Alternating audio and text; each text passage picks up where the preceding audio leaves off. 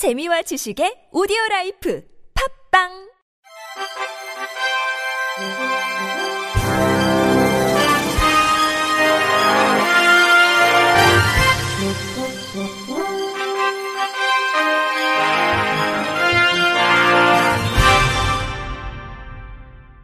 청취자 여러분 안녕하십니까? 1월 4일 월요일 KBRC 뉴스입니다. 국가인권위원회가 최근 일어난 방배동 모자 사건의 원인으로 지적되는 부양 의무자 기준을 폐지하는 법안을 조속히 심의할 것을 국회의장에게 표명했습니다. 인권위는 빈곤하지만 국민 기초 생활보장제도에 적용을 받지 못하는 비수급 빈곤층은 2018년 12월 기준 약 73만 명에 달한다며 부양 능력이 있는 부양 의무자가 있다는 이유로 제도의 사각지대에 놓여 있는 것이라고 밝혔습니다. 또 국민기초 생활보장제도의 가장 핵심이 되는 생계 의료급여에서 부양의무자 기준이 유지된다면 광범위하게 존재하는 비수급 빈곤층 문제를 해결할 수 없다고 지적했습니다. 인권위는 올해로 국민기초 생활보장제도는 시행 20주년을 맞이했다며 빈곤하지만 여전히 제도에서 소외돼 있는 취약계층이 최소한의 인간다운 생활을 보장받을 수 있도록 조속한 법의 개정을 기대한다고 강조했습니다. 함께하는 장애인 교원 노동조합 제2대 집행부가 이달 1일 출범했습니다. 장교조에 따르면 신임위원장에는 김헌용 서울 구룡중학교 교사가 수석 부위원장에는 배성규 서울 정민학교 교사가 각각 선출됐습니다. 지난달 19일부터 21일까지 온라인으로 실시된 이번 투표에서는 장교조 규약에 따라 동반 출마한 김 위원장과 배수석 부위원장 외에도 최별 인천 청인학교 교사가 청각 부위원장, 백승진 인천 미추홀학교 교사가 지체 부위원장, 류창동 서울 서현중학교 교사가 시각부위원장, 홍상희 서울 등명중학교 교사가 사무총장, 편도환 서울 수락중학교 교사가 정책실장, 이정훈 경기 경은학교 교사가 감사위원장에 당선됐습니다.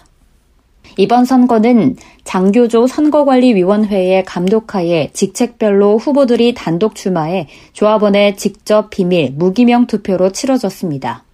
김 신임 위원장은 제2대 장교조의 주력 과제로 학교 현장의 장애 유형별 교원 맞춤형 지원 정책 마련, 시도교육청별 장교조 지부 설립, 성공적인 교육부와의 단체 협약 체결 등 세 가지를 꼽았습니다. 김 위원장은 10년 전에 제가 임용되었을 때와 지금의 근무 여건은 전혀 다르지 않고 오히려 장애인 교사가 더 학교 주변부로 밀려나고 있는 형국이라며 장애인 친화적 학교를 만들기 위해 교육부 차원의 세심한 정책이 추진되어야 할 시점이라고 밝혔습니다. 배신임 수석 부위원장은 세계 최초로 장애인 교원 노조가 탄생한 배경을 우리 모두가 되새겨야 한다며 일부 학교의 민원을 중심으로 임시 방편적으로만 추진된 장애인 교원 지원 정책이 더욱 포괄적이고 일관성 있게 추진될 수 있도록 최선을 다하겠다고 전했습니다. 청송 교육문화진흥회는 점자로 읽는 매거진 BF2호를 발간했다고 밝혔습니다. 이번 호의 표지에는 코로나19로 어려웠던 2020년을 보내는 한편 2021년 새해의 꿈을 함께 나타내기 위해 김영희 작가의 작품 비상이 담겼습니다. 아울러 이번 호에서는 BF 인물 코너를 통해 한국 최초로 특수교육을 받아 특수교사로 활동했던 오봉래를 다루었으며 화면 해설 영화 감쪽 같은 그녀 김복동을 리뷰했고 너의 춤이 들려요라는 베리어프리 무용을 소개했습니다. 또 캐릭터 라이언을 촉각 인쇄해 손끝으로 확인할 수 있도록 했으며 휠체어를 사용하는 김영희 작가의 예술 인생과 촉각 그림을 문자 해설로 제시했습니다. 이 밖에도 이번 호는 시각장애인 당사자인 김예지 국회의원이 발의한 시각장애인 관련 법률안 내용도 정리해 소개하고 있습니다. BF 김복동 발행인은 잡지를 읽고 나니 촉각으로 이미지가 떠올려서 공감의 폭이 넓어졌으며 점역이 잘 읽혀서 좋다고 하는 등 긍정적인 평가가 많았다고 전했습니다. 경기도와 경기문화재단이 지난달 29일 경기도청 북부청사 평화광장에 시각장애인을 위한 입체 촉지도를 설치했습니다. 해당 입체 촉지도는 기획자 예술가, 시각장애인이 참여해 개발됐으며 버스 정류장부터 경기도청 북부청사 중앙문까지 가는 과정을 촉각화해 제작됐습니다. 재단에 따르면 평화광장 입체 촉지도는 누구나 만져서 공간을 느끼고 활용할 수 있는 매개체로 시각장애인은 공간 체험 활동을 할 수 있고 비시각장애인에게는 문화예술 교류의 상징으로 다양한 역할을 할 예정입니다. 아울러 이번에 시범적으로 개발 설치된 입체 촉지도는 세계 최초로 시각장애인의 입장에서 이해 가능한 촉각 기호들을 새로 개발하고 직접 길을 찾아갈 수 있도록 설계됐습니다. 경기문화재단은 올해 시각장애인들의 문화예술 활동 향유를 위한 평화광장 입체 촉지도 야외 프로그램을 계획하고 있으며 비시각장애인을 대상으로 다양한 체험 워크숍과 입체 촉지도의 필요성을 알리는 캠페인도 진행할 예정입니다. 경기문화재단 관계자는 이번 입체 촉지도 제작을 시작으로 단 한 사람의 보이지 않는 사람이 만족할지라도 그 개별성이 존중되는 사회, 느리지만 소중함을 담은 따스한 세상이 만들어지길 기대한다고 말했습니다.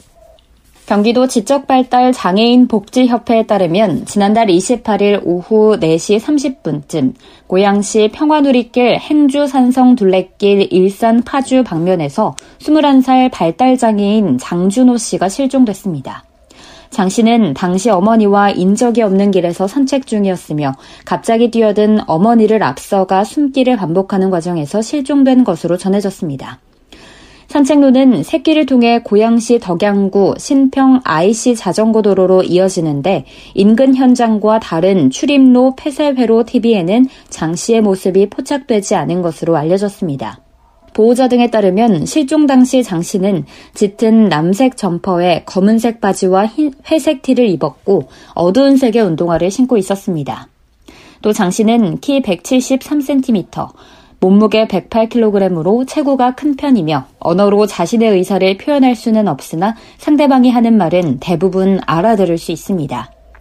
장 씨 어머니는 아이가 집에만 있으면 너무 힘들어해서 코로나에도 산책을 꼭 해줘야 해 사람이 최대한 없는 곳을 찾아간 것이라며 중간에 끊긴 족적만 있고 CCTV에도 찍히지 않아 목격자가 절실하다고 말했습니다.